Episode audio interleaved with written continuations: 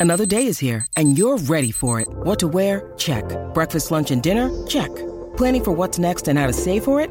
That's where Bank of America can help.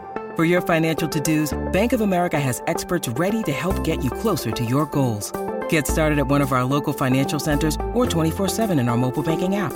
Find a location near you at bankofamerica.com slash talk to us. What would you like the power to do? Mobile banking requires downloading the app and is only available for select devices. Message and data rates may apply. Bank of America and a member FDIC. We took it all. We brought them to our land. An endless night, ember hot and icy cold. The rage of the earth. We made this curse. Carved it in the blood on our backs. We did not see. We could not, but she did. And in the end, What will I become? Senua's Saga. Hellblade 2. Play it now with Game Pass. When you need mealtime inspiration, it's worth shopping Kroger, where you'll find over 30,000 mouthwatering choices that excite your inner foodie. And no matter what tasty choice you make, you'll enjoy our everyday low prices, plus extra ways to save, like digital coupons worth over $600 each week. You can also save up to $1 off per gallon at the pump with fuel points. More savings and more inspiring flavors make shopping Kroger worth it every time. Kroger, fresh for everyone. Fuel restrictions apply. Hey guys, welcome back to another episode in Star Wars Theory. In the Bad Batch Season 2 trailer, we finally get to see Cody once again since his betrayal of Obi Wan in Revenge of the Sith during Order 66. Cody was talking to Crosshair and he was explaining how a lot of the clones are questioning the Order. Now, to me, this is something I always wondered as a kid when Revenge of the Sith came out.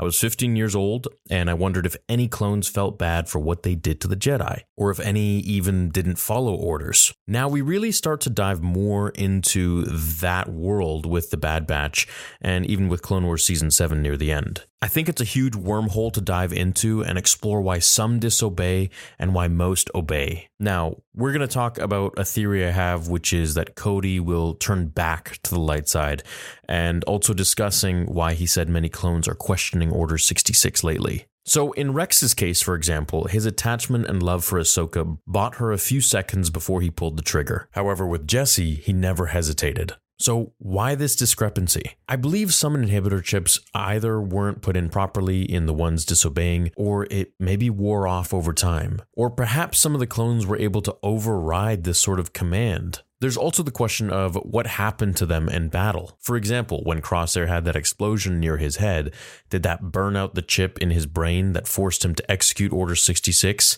Is he acting on free will? Now, I think he is, and that he just hates his brothers and has a different way of thinking about how the galaxy should be run. I think this is probably one of my biggest questions about the clones, which I'm really excited to have answered. Why some disobey the order or question it while others follow it until the end of time. For example, the Empire switched to regular enlistees from all over the galaxy to become stormtroopers. Now, there were still clones alive, and they were getting very old in the ranks as stormtroopers now. They were responsible for the training of the new humans and aliens that enlisted as stormtroopers for the Empire, which Palpatine transitioned to because he wanted bigger numbers instead of just highly trained but fewer clones, which were very expensive. Now, there's also the case where the clones may not even see or hear Order 66 to be executed, like Cut, the clone from the first season of The Bad Batch, who we also saw in the Clone Wars. He lived out on that farm and didn't get any access to Palpatine's orders, so he didn't hear it. Now, when Crosshair replies and tells him that they are all traitors just like the Jedi, Cody gives him a side eye and it kind of looks like he's starting to question things for himself, as if he's thinking, what if they're not all traitors? What if we should be questioning the orders given to us? I believe the clones, while programmed to follow orders blindly due to the chip in their heads and their cloning and training, are also able to see the vast difference in their relationship with the Jedi. And some may even question why this discrepancy is taking place. Why are they actually questioning the order? And in that question itself, they will in turn question perhaps why they are following such orders. Why were they once loyal and fought alongside the Jedi generals who were their friends?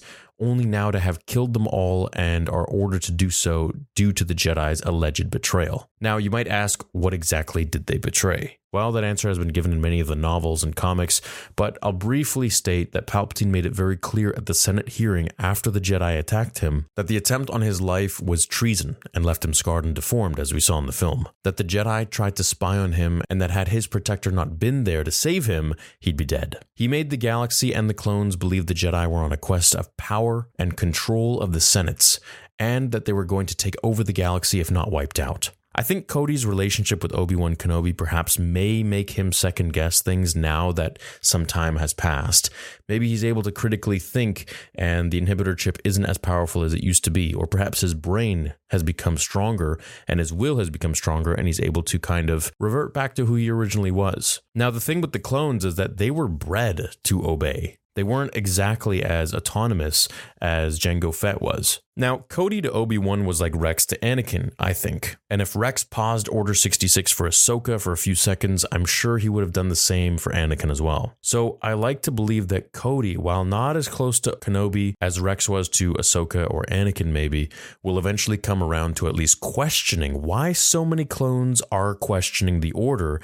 And this in turn will lead him to question his own beliefs and way of living through Order 66. As for Crosshair, I think he'll continue to just hate his brothers and want to keep fighting alongside the Empire. He doesn't care if the clones question it or not, he just kind of sees things as black and white. If you're for the Empire, then you are executing Order 66, and if you are not executing Order 66 or even questioning your orders, then you are betraying the Empire just like the Jedi. And that's the thing with Crosshair is that he's very black or white. He's very this or that, which makes him very dangerous because you can't really reason with the guy. It's like if you don't stand with him, then you're ultimately just need to be wiped out. Whereas, you know, there might be a bit of a Bendu situation where he, you know, you might be in between. He seems like he's pretty closed off to hearing sort of any sort of explanation of anyone else's point of view. Anyways, let me know what you guys think about this. Do you think Cody will eventually turn back to the light side? Will he become a good guy again? Or is this kind of. We took it all.